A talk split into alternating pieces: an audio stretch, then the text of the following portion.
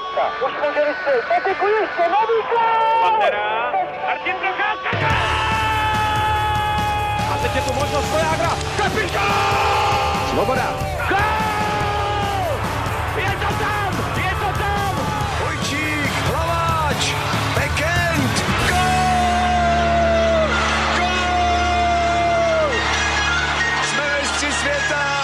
Dobrý den, vítejte u dalšího dílu Hokej Focus podcastu. Český národní tým zakončil základní skupinu světového šampionátu prohrou 1-3 se Švýcarskem. Ve čtvrtfinále tak bude muset popasovat se zřejmě nejtěžší možnou překážkou v podobě ruské sborné. Dokáže se tým Josefa Jandače favoritovi vzepřít nebo odjede už po páté za sebou ze šampionátu bez medaile? Zvedne se herně tápající finský výběr proti suverénním Američanům a jaká je situace na Slovensku po výbuchu v podobě 14. místa na turnaj? A já už tu vítám šéf redaktora webu Svět NHL.cz Jirku Vítka, kterého můžete znát také z Twitteru. Ahoj. Ahoj. A Tomáš Randu a Otu Dubna z webu ČT Sport.cz. Ahoj. Ahoj. Od mikrofonu zdraví Ondřej Nováček. Národní tým na turnaji, kromě soubojů s outsidery z Běloruska a Slovinska, zatím herně příliš nepřesvědčil. Vyvrcholením byla zmíněná porážka se Švýcarskem, která české hokejisty odsoudila ke třetímu místu za Kanadou a právě Švýcary. Jirko, jak bys zhodnotil dosavadní vystoupení Jandačova výběru? Tak souhlasím s tebou, že ty výkony zatím nejsou úplně ideální. Na, na rozdíl od toho loňského mistrovství, kdy tým táhl vlastně první útok Červenka, Plekanec, Pastrňák a tým odehrál celý turnaj na čtyři kompletní útoky, tak letos trenéři zatím hledají celou dobu ideální složení útoků a jak sobě poskládat hráče, jako jsou Vráček, Plekanec, Pastrňák nebo Sobotka, který se teda připojí až v průběhu šampionátu. Není to ideální, nejvíce trápí zatím asi Plekanec, který na dnešním tréninku byl až ve čtvrtém útoku. Myslím si, že by mu to možná i mohlo prospět, že by z něho spadl ten tlak a zároveň by se ta síla toho týmu rozvrstvila do všech čtyř útoků, což si myslím, že proti Rusku bude důležité, protože Rusové mají čtyři útoky a ten zápas bude, bude hodně těžký. Co se týče obrany, hrozně se mě líbí Gudas, který je podle mě dlouhodobě naším nejlepším obráncem, jak v NHL, tak celkově. Líbí se mi taky Šimek, ačkoliv dosud hrál pouze extra gigu, hraje s přehledem, nebojí se hrát s pukem, rozhrávku má výbornou a přál bych mu, aby se v NHL prosadil. Ale když to zhrnu celkově, výkony nebyly úplně skvělý, výhry proti Bělorusku a Slovinsku jsou tak nějak automatické, nejde nějak přeceňovat, ale s nějakým celkovým hodnocením turnaje, s nějakou velkou kritikou bych počkal až pak po tom čtvrtfinále, protože může se stát, že Rusko porazíme a rázem bude všechno jinak. Je opravdu problém v tom, že o celém tom turnaji do značné míry rozhoduje právě to čtvrtfinále. To znamená, že je úplně jedno, jak budeme hrát, ale ve chvíli, kdy přes to Rusko bychom přešli, tak se to bude hodnotit samozřejmě úplně jinak.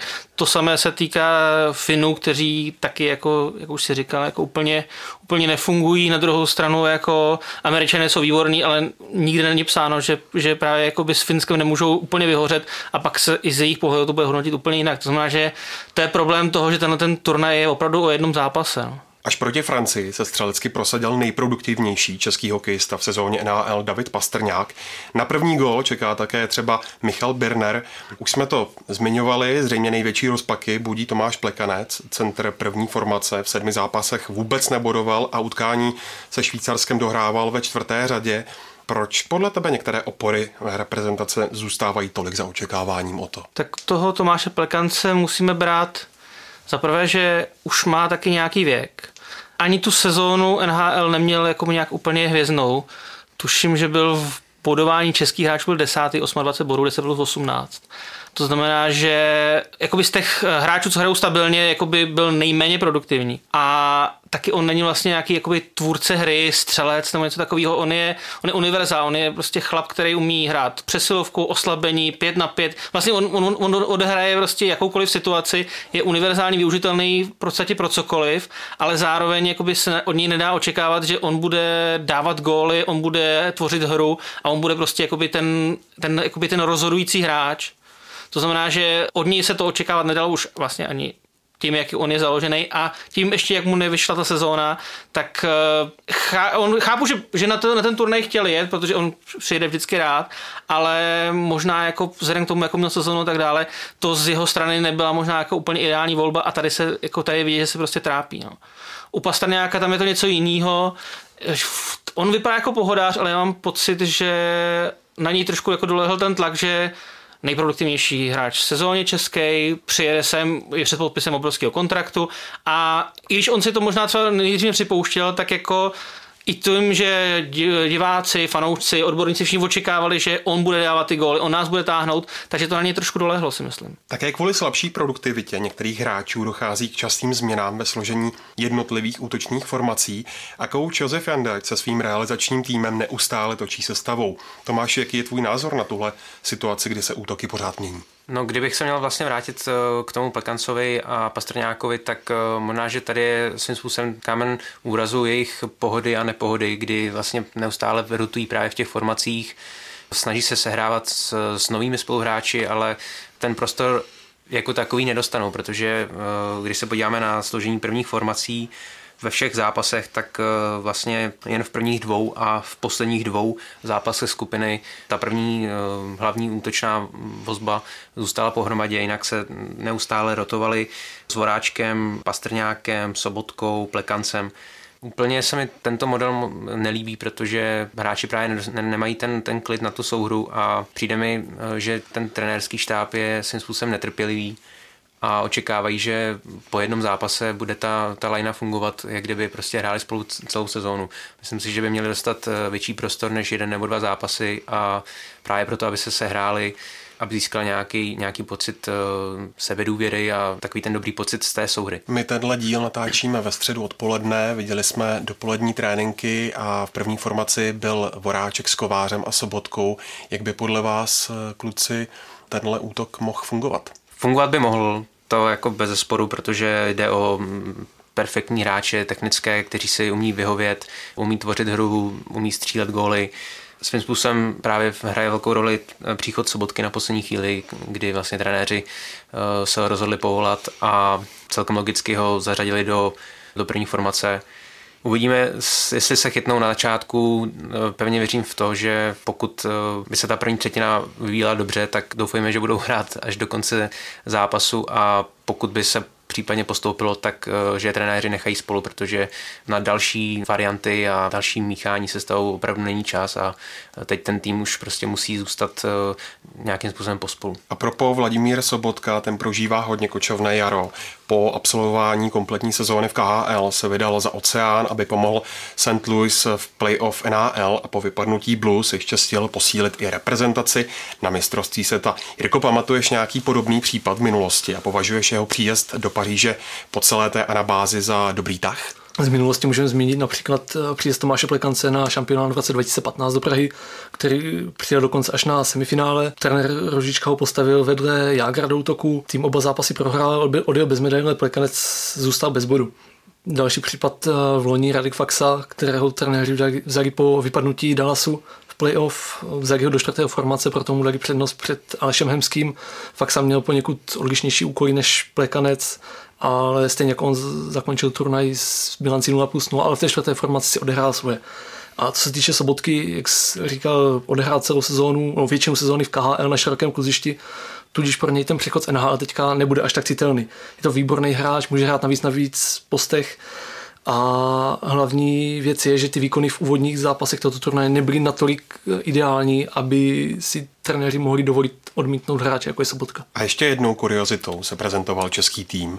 O to připomeň situaci okolo nominace, nenominace Petra Holíka a dává ti to vlastně celé vůbec smysl? Já se omlouvám, já jsem se to musel napsat. Takže Petr Holík kvůli zranění vypadl z nominace těs, jakoby vlastně, on byl ve finální nominaci, ale hned po ní vypadl a místo něj jel na mistrovství Kubalík, který nebyl vlastně ani tím hrajícím, jako tím jedoucím náhradníkem, abych to tak řekl po dvou zápasech se Holík do týmu vrátil s tím, že už je vlastně jako docela v pořádku a chudák Kubalík zase se zbalil a jel domů.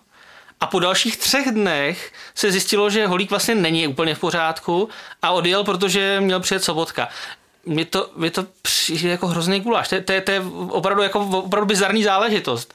A já ani jako nevím, jak to, jak to na, ty, na ty hráči a celkově, jak, jak to může, jakoby, jaký to může mít dopad. A třeba jako vůči Kubalíkovi mi to přijde, ono to je jako na jednu stranu se říká, že oni tak byli domluveni s jakoby realizačním týmem, ale mně to jako přijde, že vy teda nejste v nominaci, tak už si pomalu bukujete dovolenou, pak teda jako, že máte jet, ale že víte, že spíš jako nebudete hrát, pak tam pár dní jste a pak vám řeknou, že teda jako ten hráč místo kterého jste jel, se vrací a vy zase jedete pryč. Je to mně, to opravdu přijde jako hrozně divná věc. Ale procházka po Montmartru dobrá. Tak to mohlo ale ve svém osobním vohlu, jo. S problémy se v základní skupině nepodýkali pouze Češi, třeba Finové šokovali vysokou porážkou s domácí Francií. Proti Česku ztratili tříbrankový náskok a prohráli v nájezdech a samotnou čtvrtfinálovou účast zachraňovali až prodloužení zápasů s Norskem a Švýcarskem. Jirko, co stojí za letošním trápením Suomy a jaká je aktuálně pozice finského trenéra Maria Mekyho? Tak Finové byli možná namlsení z posledních let, protože za posledních šest let byli pětkrát v finále, v loni získali stříbro, ale když to srovnám s loňskem, tak uh, loni ta jejich sestava byla mnohem silnější, hlavně v útoku. Byly tam osobnosti jako Mikko Koivu, Jussi Okinen, Patrik Leine, Barkov, Granlund, a když to letos je tam prvním útoku Rantanen a ho Filpula, první dva jmenovaní jsou 20 letí, a ten tým nemá takový zkušenosti. Zbytek týmu je poskládaný z hráčů z AHL, KHL nebo finské ligy. A chybí mi tam ty osobnosti, které tam byly loni. A co se týče trenéra Maremekyho, eh, trošku mi připomíná Filipa Pešána z Liberce, je mu 39 let, je mladý, v Karpetu Olu trénoval tři sezóny, měl tam výborné úspěchy, dvakrát zlato, jednou bronz posledních dvou sezónách působil jako asistent uh, trenéra Kariho Jalonena. Před touto sezónou dostal důvěru jako hlavní kouč na světovém poháru Finové, nebojím se říct, vyhořeli. Ze tří zápasů ani jeden bod, jeden střelený gól, což bylo fakt málo na ten tým, s jakým tam byli. Letos na mistrovství je to něco podobného. Uvidíme, uvidíme, jak na tom bude Marameky po mistrovství. Jak jsme tady zmiňovali, ten turnaj o jednom zápase, o čtvrtfinále. A pokud teďka Finové se zvednou, porazí Kanadou, budou sem finále, tak zase ta základní skupina bude zapomenuta. Marameky má smlouvu ještě na příští rok a podle mě dostane od finského svazu důvěru i pro příští sezónu, ale uvidíme. Je pravda, že Finové vlastně docela omladili ten tým. Eh, na druhou stranu mně přijde poněkud zvláštní ten jejich eh, systém hry, kdy já osobně Finy nepoznávám. Vlastně v zápase s českým týmem během 14 dní dvakrát ztratili dobře rozehraný duel s dvou a tří gólovým náskokem. Postrádám tam ten jejich eh, perfektní systém té defenzivní hry, kdy skvěle brání to střední pásmo, hlavně když teda vedou a je těžké se proti něm prosadit. To se teď vůbec neodehrává. Oni prohrávají vítězné duely nebo dobře rozehrané duely a ta jejich obrana dělá obrovské chyby. Sice jsme na, u nich zvyklí, že bývají pasivní nebo pasivnější, ale konkrétně na tomto šampionátu mi přijdou v té defenzivní hře až moc pasivní a moc brzo se vlastně stáhnou a potom ty duely nějakým způsobem přichází. Nevím si vysvětlit, čím to je. Já bych určitě navázal na Jirku, že chybí jim nějaká osobnost útoku opravdu. Jako jestli by to měl být Filpula, to si úplně nejsem jistý, ale není tam, není tam to, co tam bylo, jakoby ta kvalita a i jakoby ta mentální vůdcovská síla, jaká tam byla v předchozích letech. Zmínil bych určitě, že nemají žádnou oporu, žádnou jistotu v brance. Ani jeden, ani jeden z golmanů zatím úplně nepřesvědčil. A jak jsme se tady bavili o tom, že eh, čeští trenéři jako pořád jako hledají, hrají pozice a hledají jakoby ty formace a složení jednotlivých řad, tak mě v tom zaujal v zápase s Francií Puljujervi, který začínal jako 13. útočník a po těch dvou úplně strašidelných třetinách, kdy, kdy je Francie semlela, tak najednou on jakoby z pozice 13. útočníka, který nehraje, najednou šel hrát první přesilovku. Což, což jako mi přijde, jako pro toho hráče to musí být určitě složitý, že potom, že je tam dvě třetiny studený, tak jako najednou, najednou vlastně na něm to má stát a on má dělat body v přesilovce. A, a celkově, že, jako, že ten štáb jako úplně jako nevěděl, nevěděli si s tou situací i nejen proti Francii, ale i po dalších zápasech si jako nevěděli rady s tou situací, kdy jim to nejde podle těch jejich představ. Půl situaci taky úplně nechápu, protože on v prvním zápase turnaje seděl na tribuně a když se ho finští novináři ptali na to, jak, jak to vnímá, tak prohlásil, že z rozhovoru s trenérem Maremekem před turnajem měl dojem, že bude hrát eh, v základní sestavě, což samozřejmě je to ročník 98, je mu 18 nebo 19 let, nemůže si úplně říkat, že bude hrát, ale jak jsi říkal, z ničeho nic naskočil do přesilovky ve třetí třetině a teďka v posledním zápase s Kanadou zase nehrál. On většinu sezóny strávil na farmě v AHL, Edmonton ho nechal vyhrát, než aby hrál 5-6 minut za zápas v NHL, dal mu prostor na farmě ale taky mi to připadá zvláštní. Co by za tyhle starosti ovšem dali na Slovensku? Od extraligového výběru z Deno Cígera se na šampionátu nečekali zázraky. Konečné 14. místo je ale vůbec nejhorším výsledkem slovenského hokeje od postupu do elitní skupiny v roce 96. Tomáši je současná krize u našich východních sousedů natolik vážná, že by Slováci mohli v následujících letech třeba i sestoupit? Ta situace na Slovensku vážná je určitě, ale nemyslím si, že by byla až tak vážná, že bychom se museli bavit i do budoucna o možnostech sestupu. Když se na to podíváme trošku střízivýma očima, tak eh, letos se to tak trošku sešlo i s, eh, ve smyslu toho příštího pořadatelství, eh, které bude mít Dánsko. Kdyby vlastně v příštím mistrovství nepořádal Dánsko, tak se asi o tom sestupu nejmenším nebavíme, i když samozřejmě Slováci nehráli bůh jaký hokej a to postavení v tabulce je dost tristní. Už před turnajem odborníci, novináři předjímali to, že Slováci budou mít eh, problém zejména v ofenzivě. To se potvrdilo, Slováci se trápili v útoku, nedávali vůbec branky, eh, neměli typického střelce. To bylo asi eh, hlavní kámen úrazu, nemohli se opřít o nějakou útočnou sílu a v brance vlastně Hudáček a potažmo další brankáři byli na to sami. Vlastně ve Slovanu Bratislava je málo Slováků, mají tam hodně zahraničních hráčů, takže je to nějaký komplexní problém, který se jen tak eh, rychle nevyřeší. Tak ale vezměme si, že ona ta, on ten cestup jako nebyl vlastně tak daleko, jak, jak, by, jak by se mohlo zdát, protože sice já bych teda rád poslal uh, žalobu na dánský hokejový svaz za to, že za ublížení na zdraví, protože když jsem musel sledovat zápas Dánsko-Itálie, tak to bylo opravdu o život. Ale kdyby teda Italové, kteří jinak byli teda jednoznačně nejslabším týmem na celém turnaji, kdyby dali z té mizérie, co tam těch nějakých 55 minut, než padl ten první gol, byla, dali ten jeden gol a vyhráli, tak vzhledem k tomu, jak se dařilo Bělorusům pak proti Norsku, tak oni by ty Slováci vážně sestoupili v tu chvíli. Ten slovenský hokej je teďka v poměrně krizové situaci. Předtím tam byl bojkot uh, jakoby těch hvězd, jakoby těch nejlepších slovenských hráčů vůči bývalému vedení slovenského svazu. Současný předseda svazu Kohout zase je jako na nože s se Zdeno Cígerem, s trenérem a s Švehlou, manažerem, manažerem národního týmu, s tím, že Cíger se vyjádřil v tom smyslu, že mu vlastně dva roky házel klacky pod nohy, že chtěli, se, že neměli základní vybavení, že, nebo teda, že se ho nedostávalo takové množství, jak by si představovali, že chtěli jet se Švehlou zahráči do NHL, ale on jim zkázal, že s ním můžou skypovat, že nemusí nikam jezdit.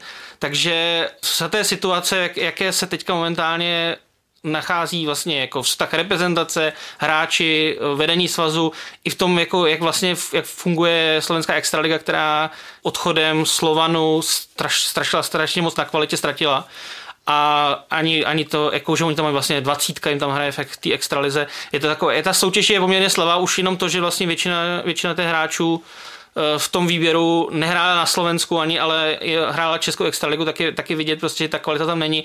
A v té, v té krizové situaci, v té, té slovenský hokej je, tak já se, bych se bál i toho, že kdyby, tedy nedej bože pro Slováky se stoupili, že by se nedokázali, že by se, oni by se rozhádali ještě víc a nedokázali by se vrátit a vlastně by chyběli pak na domácím mistrovství světa. Samozřejmě je to teda kdyby. Nestalo se to, ale jestli budou Slováci tímhletím stylem pokračovat, tak ono se to opravdu klidně může stát za rok, za dva.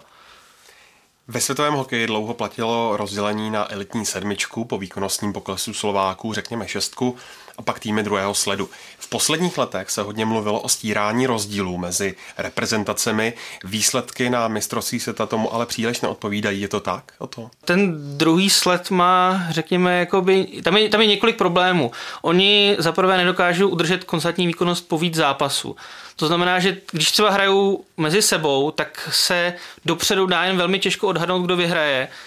A berou si, berou si často body mezi sebou, což pak jakoby ten nejlepší z nich což byla třeba v naší skupině, to byla Francie, řekněme z toho druhého sledu, tak to je pak jako ve výsledku stojí ten postup. Protože kdyby francouzi v prvním zápase s Norskem uhráli aspoň bod, tak postoupili místo Finska. Ale, ale vlastně oni nedokážou hrát třeba dva, tři zápasy na nějaké konstantní úrovni a, a, vy, a udělat jakoby víc výher za sebou. To je jeden problém. Pak taky, že třeba u Norů je to typické, že oni dokáží odehrát zápas v podstatě třeba jakoby na 10-12 hráčů. Takový Jonas Ellis, ten hraje třeba 30 minut za zápas a v tu chvíli, ke konci toho turnaje, ono je to 7 zápasů 12 dnech, tak už ta energie chybí a třeba v tom čtvrtfinále, aby oni mohli ještě být nějakého toho favorita, ještě jednou překvapit a porazit a postoupit do semifinále, což by se pro tyhle ty týmy dalo brát jako ten bomba úspěch, tak na to musím potom jakoby určitě chybí energie.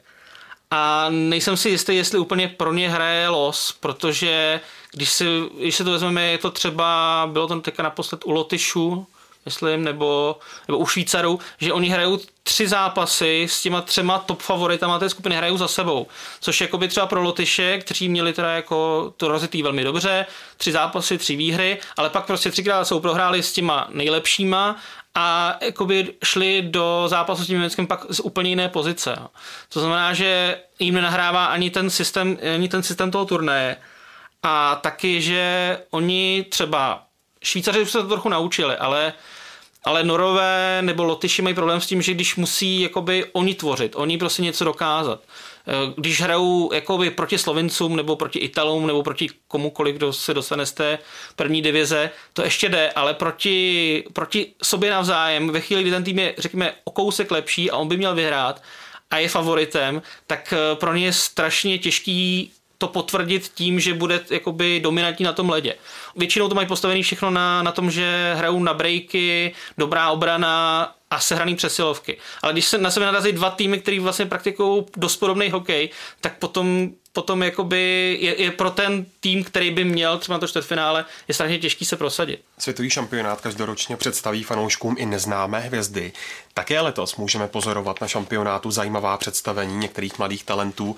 Tomáši, kdo se svými výkony letos zviditelnil podle tebe nejvíce? To hodně souvisí s tím, teda, co říkal Ota, ale co týče toho roz, rozložení těch sil v těch nejlepších hokejových uh, velmocí, a to je sice to, že uh, ty severoamerické týmy Kanada a Amerika těží zase z nějakého nového driveu, který si můžeme všímat v posledních letech, kdy mladí hráči okolo 18-20 let jsou naprosto hotovými hráči a dominují hned po vstupu do NHL.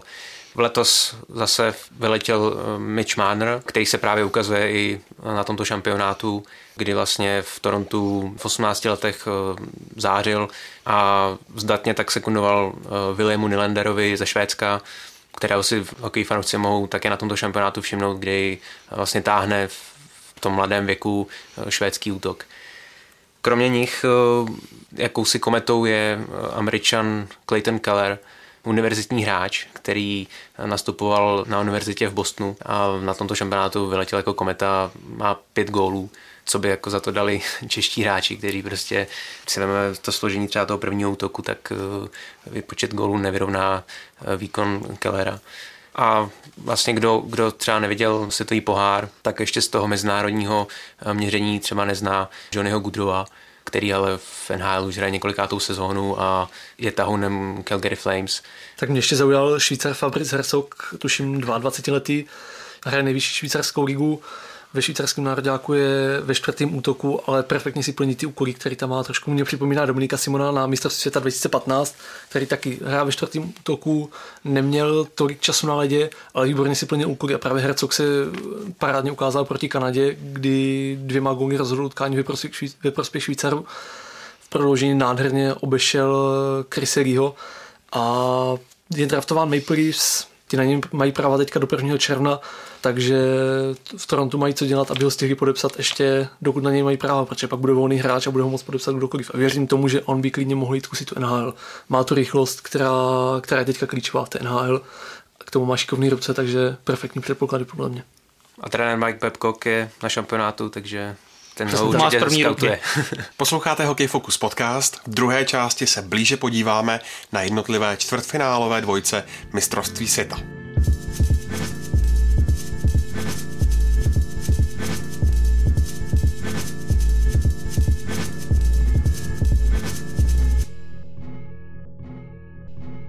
Český tým čeká ve čtvrtfinále silné Rusko, které přišlo o prvenství v kolínské skupině až v posledním zápase s USA. Zborná zatím zejména v ofenzivě potvrzuje předpoklady a proti Jandačově výběru bude bez pochyby velkým favoritem. O to, kde hledat slabiny v ruské hře a čím by mohli Češi na svého osudového soupeře vyzrát. Když to řeknu jednoduše, tak nefaulovat a nechat faulovat je. Eh, ruská přesilovka je, ono je to kliše, ale je opravdu smrtící. Oni mají přes 60% využití přesilovek, 13 na 20. Nej, druhý nejlepší má tuším asi 26%. Obvykle jakoby využití u dobrých týmů je kolem 1, 1 ku 4. To znamená, že ta ruská přesilovka, byť je teda pravda, že jako proti Italům se přesilovky proměňují poměrně jednodušeji, tak eh, jejich přesilovka je opravdu neskutečná a pokud eh, budeme hrát třeba jako proti Francii, kde jsme měli proti Francouzům jsme měli sedm, sedm vyloučených vůči třem, tak nemáme, nemáme sebe menší šanci jakoby je porazit. Jakoby jejich slabina se ukázala právě v zápase s Amerikou, která na ně šla. Aktivně, přestřílela je, bruslili, makali na doraz což je ovšem něco, co jakoby u českého výběru obecně postrádáme, řekněme, posledních 5-6 let určitě, že my hrajeme pořád, pořád hrajeme v rozích, je to takový jakoby pomalý, rozvláčný, nejdeme před bránu. Vlastně američani dali tři nebo čtyři goly dali z předbrankového prostoru, kde byl osamocený hráč, ale ten hráč tam nebál jít, že U nás, u nás jakoby před tou brankou to bolí, že tak jako naši hráči tam třeba jako tolik, tolik se jim tam jakoby nechce. A proti Rusku by tohle to mohla být zbraň. Samozřejmě sehrát si nějakou dobu přesilovku. Je otázka, jestli na to budeme mít jakoby dost času ještě. No. Abych vlil trošku optimismu do toho do, na před tím duelem, tak uh, podobně, jak jsem teda predikoval uh, před startem šampionátu, že nejlepší dostat Kanadu na začátku turnaje, tak teď vlastně je Rusko aspoň trošku nalomené psychicky právě po tom posledním duelu s Amerikou ve skupině, kdy eh, zborná přišla o to první místo a řekněme tu výhodnější, výhodnější pozici eh, pro playoff. Takže kdy jindy dostat Rusko než, než eh, teď, kdy jen spadl trošku hřebínek a Češi mají aspoň nějakou, nějakou šanci využít tohoto momentu. No, já se ještě vrátím k tomu systému hry. Třeba v tom posledním zápase ve skupině proti Švýcaru mě zaujalo, že z našich útočníků snad jediný, myslím, Roman Horák měl průměrnou délku střídání pod 40 sekund. Takový Jan Kovář 54 sekund, což, což mi přijde hrozně moc, zvlášť na tom velkém evropském hřišti. A když to srovnám se Švýcarskem, u nich myslím, že 8 z 12 útočníků bylo právě pod těch 40 vteřin. To znamená, že oni měli kratší střídání, intenzivnější a bylo to vidět hlavně v té první polovině zápasu. Víc brusili, doráželi nás, napadali, byli aktivnější a to si myslím, že bude klíč k tomu úspěchu proti Rusku. Schrází ty střídání a víc, víc, to, víc to točit. Jak už jsme zmínili, americké výkony na šampionátu mají vzestupnou úroveň. Spojené státy prohrály jen na úvod s domácím Německem těsně 1-2. Od té doby nestratili ani bod a v duelech s Ruskem i Švédy dokázali zvítězit, ačkoliv museli většinu času dotahovat náskok soupeře. Tomáši, v čem vidíš největší sílu amerického výběru a mohou to hvězdy a pruhy dotáhnout letos třeba až do finále? Oni mají velkou výhodu v tom, že na té svojí straně pavouka nemají ani Kanadu, ani Rusko, takže do toho finále klidně můžou projít eh, v celku snadno. Za největší výhody vidím právě tu konzistentnost eh, těch výkonů kdy po tom prvním zápase, kdy se tak nějak dávali dohromady, vlastně řekněme, že tam mohl hrát faktory jetlag a přizpůsobení se na středoevropský čas, tak od té doby vlastně po tom prvním zápase se rozhráli ke skvělým výkonům. Mohou se opřít o spolehlivého brankáře Jimmyho Havarda, tam není nějaký větší problém a Američanům vlastně neškodí zatím ani to, že například Jack Eichel ještě nestřelil ani gol. Další, kteří jsou eh, nadprůměrně produktivní, takže eh, v ofenzii nemají problém a v rámci toho rychlého systému nahoru dolů, kdy vlastně útok podporuje i obrana a vlastně útok se zároveň perfektně vrací eh, do defenzivy, tak, tak mají prostě perfektní systém, eh, perfektní, nebojím se říct kádr, i když vlastně na první pohled je z poloviny tvořen mladými hráči z univerzit a podobně tak eh, vlastně dominují nad těmi evropskými týmy a, a to dokonce i například proti Švédsku, které vlastně z větší části je tvořeno hráči NHL. Mně se na Američanech hrozně líbí, že oni vypadají, že s tím hokejem fakt baví, že si to užívají. Tam není, kromě Jimmy Howarda, tam není nikdo přes 27 let v tom týmu. A takže to jsou všechno mladí kluci, kteří prostě přijeli po sezóně v NHL, není tam žádný přestárlý třicátník, který by skuhral na to, že ho všechno bolí, že by museli na ten turnaj. A fakt to jsou mladí kluci Eichel, Goodrow, Keller a v tom si myslím, že je obrovská, obrovská síla Ameriky. Bych ještě k tomu dodal, že američané čekají na lepší než bronzovou pozici od roku 1950 a už jenom kvůli tomu bych jim to letos opravdu přál, protože viděl jsem včera zápas s Ruskem a oni hrajou opravdu vynikající hokej, plný energie, opravdu elánu, nebojí se, nebojí se ničeho, užívají si to a Myslím, že letos mají opravdu velkou šanci, ale jestli se budeme zítra bavit o tom, že vybuchli s Finskem, to, to možná jako věc druhá. No. Posilem NHL nabitý švédský výběr projel základní skupinou, řekněme, na půl plynu a skončil až třetí, když s oběma hlavními konkurenty Ruskem a právě Spojenými státy prohrál. Letos ale tým Ricarda Gremberga nemusel ani výrazně taktizovat, aby mu pavouk playoff přihrál soupeře, kterého si z pařížské skupiny přál asi nejvíce, a sice Švýcarsko. Jirko, myslíš, že Trek Ronor potvrdí papírové předpoklady, nebo vidíš možnost na zopakování čtyři roky starého švýcarského stříbrného zázraku? Tak Švédové podle mě hlavně musí s tím týmem, který tam mají 19 hráčů z NHL. U nich to není turnaj o jednom zápase, tedy čtvrtfinále, ale o třech zápasech, čtvrtfinále, semifinále a finále. A cokoliv jiného než zlato podle mě pro ně bude neúspěch tady. I, i když beru v potaz, jak je silný Rusko, jak skvěle hraje Amerika, tak s tímhle týmem prostě musí. S tím týmem by se nestratili ani na olympiádě. Druhá věc je, že Švýcaři hrajou aktivní hokej, napadají, a zároveň druhá věc je, že mě přijde, že Švédové ještě nezapli úplně obrátky naplno. Bylo to vidět třeba teďka proti Slovensku v posledním zápase. Oni dali dva rychlé góly a pak zařadili dvojku a zbytek zápasu dohráli na půl plynu, což na Slováky stačilo. Ale u Švýcara to podle mě bude o něčím jiným. Ale i přesto si myslím, že Švédové to zvládnou. Mají výborný Lundqvista v bráně, v obraně osobnosti jako Ekman Larsson, Klingberg, Stroman, Hedman jak jsem říkal, s tím týmem musí myslet jenom na zlato. Opticky nejasněji vypadá poslední čtvrtfinálový duel mezi Kanadou a domácím Německem. To se do semifinále prokousalo naposledy před sedmi lety, s chodou okolností rovněž v Kolíně nad Rýnem. Má podle vás domácí výběr proti v pohodě hrajícím javorovým listům vůbec nějakou šanci? Když Kanada zahraje, tak aspoň 75% toho, na co má, tak ten zápas nebude po dvou třetinách jako už vůbec vlastně o čem. Kanada ale v podstatě kromě zápasu s náma, řekněme, a trochu s Francií, a pak tam máme to Švýcarsko, kde to, myslím, trochu podcenili, tak oni vlastně nemuseli, nemuseli jako dát do toho úplně všechno. Oni třeba proti Bělorusku hráli na tu dvojku jako ty Švédové, ale vyhráli stejně 6-0.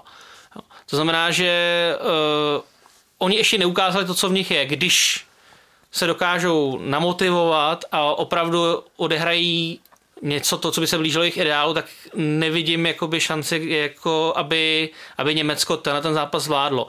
Ale samozřejmě, když, když se Grubauer eh, rozchytá k jako životnímu výkonu, tak se stát samozřejmě může cokoliv. Ale ta, ten rozdíl v té kvalitě, zejména teda v útoku, je tak enormní, že Němci podle mě nemají žádnou šanci. Já jenom připomínám, že vyvrcholení šampionátu můžete sledovat na obrazovkách ČT Sport a taky na webu čtsport.cz. A vy stále posloucháte Hokej Focus podcast. V závěrečné části se budeme věnovat aktualitám z boju o Stanley Cup a proberme taky hráčské změny třeba v pražské Spartě.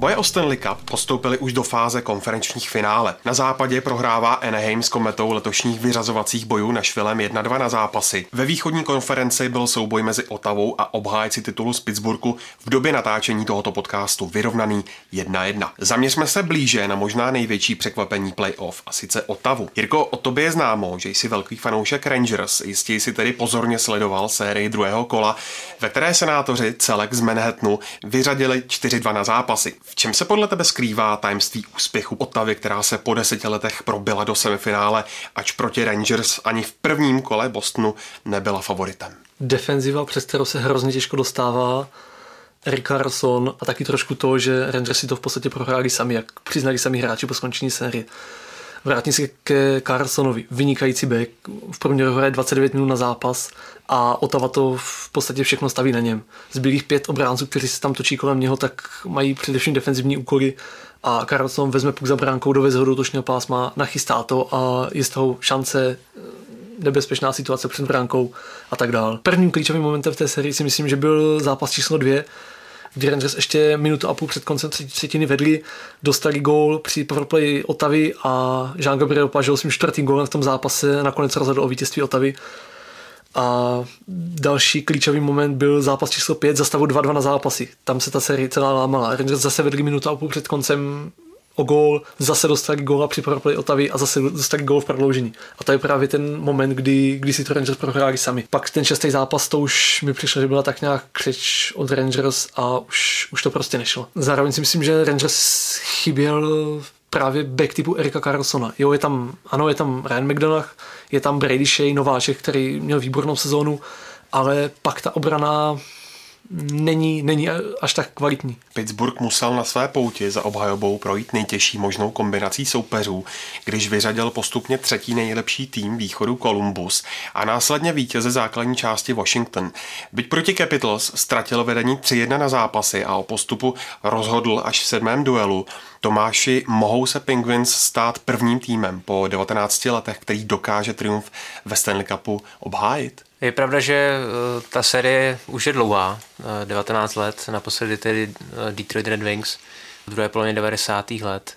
Pittsburgh určitě šanci má, hlavně když vyřadil svého, řekněme, oblíbeného soupeře pro playoff Washington Capitals a vlastně uklidil z cesty jednoho z favoritů. Série s Otavou se může klidně táhnout až do sedmého zápasu, takže těžko predikovat případný postup, ale potom bude určitě záležet eh, na tom případném soupeři ve finále Stanley Cupu, kde podle mě proti Anahimu by, mě, by Pittsburgh měl větší šanci eh, než proti Nashville, který hraje perfektním defenzivním stylem a trošku se obávám, že ty útočné hvězdy Penguins by měly případně větší problémy právě s tou eh, nešvelskou defenzivou v čele s brankářem Pekourinem. Já si myslím, že paradoxně teďka proti Otavě a případně tom finále kdyby tam byl Nashville, to může být pro Pittsburgh těžší než ty první dvě kola, protože Columbus sice měl skvělou základní část, ale ten tým není, není ještě vyhraný. Je, je mladý, je neskušený a ne, hlavně nemá teda zkušenosti z playoff,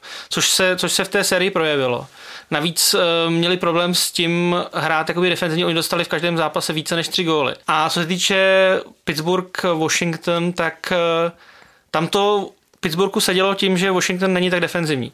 To znamená, že pro ně paradoxně je Otava možná jakoby horší soupeř, než, než byl Washington, který je stejně útočně naladěný, ale podle mě má třeba slabší obranu než Pittsburgh. A to znamená, že pro ně bude těžká už ta série a kdyby se přes tu Otavu dostali, jakože pořád favoritem jsou, tak eh, ve chvíli, kdy narazí Nashville ve finále, tak pro mě bude Nashville trošku favoritem. Podle mě za normálních okolností by Pittsburgh Otavu v pohodě porazil, ale problém Penguins jsou zranění. Zraněný Chris Letang, klíčový obránce, který chybí celé playoff. Golman Matt Murray se zranil při rozbruslení před prvním zápasem playoff proti Columbusu, nahradil ho Mark Andre Fillery, který chytá výborně teda, nahradil ho skvěle. A v útoku je zraněný Patrick Hornquist, v posledním zápase dostal nádherný hit od Diona Fenufa, útoční krast. K tomu se zranil další obránce Justin Schultz, takže Pittsburgh už chybí dva výborní obránci a podle mě tohle bude možná trošku problém proti Otavě. Už jsme to nakousli, ani Anaheim zatím nedokázal odčarovat kouzlo Bridgestone Areny, kde v noci na středu prohrál 1-2 a stejným poměrem ztrácí i v sérii. Predátoři doma zvítězili i v šestém zápase letošního playoff a pokud si vítěznou bilanci udrží, postoupí poprvé v historii klubu do finále.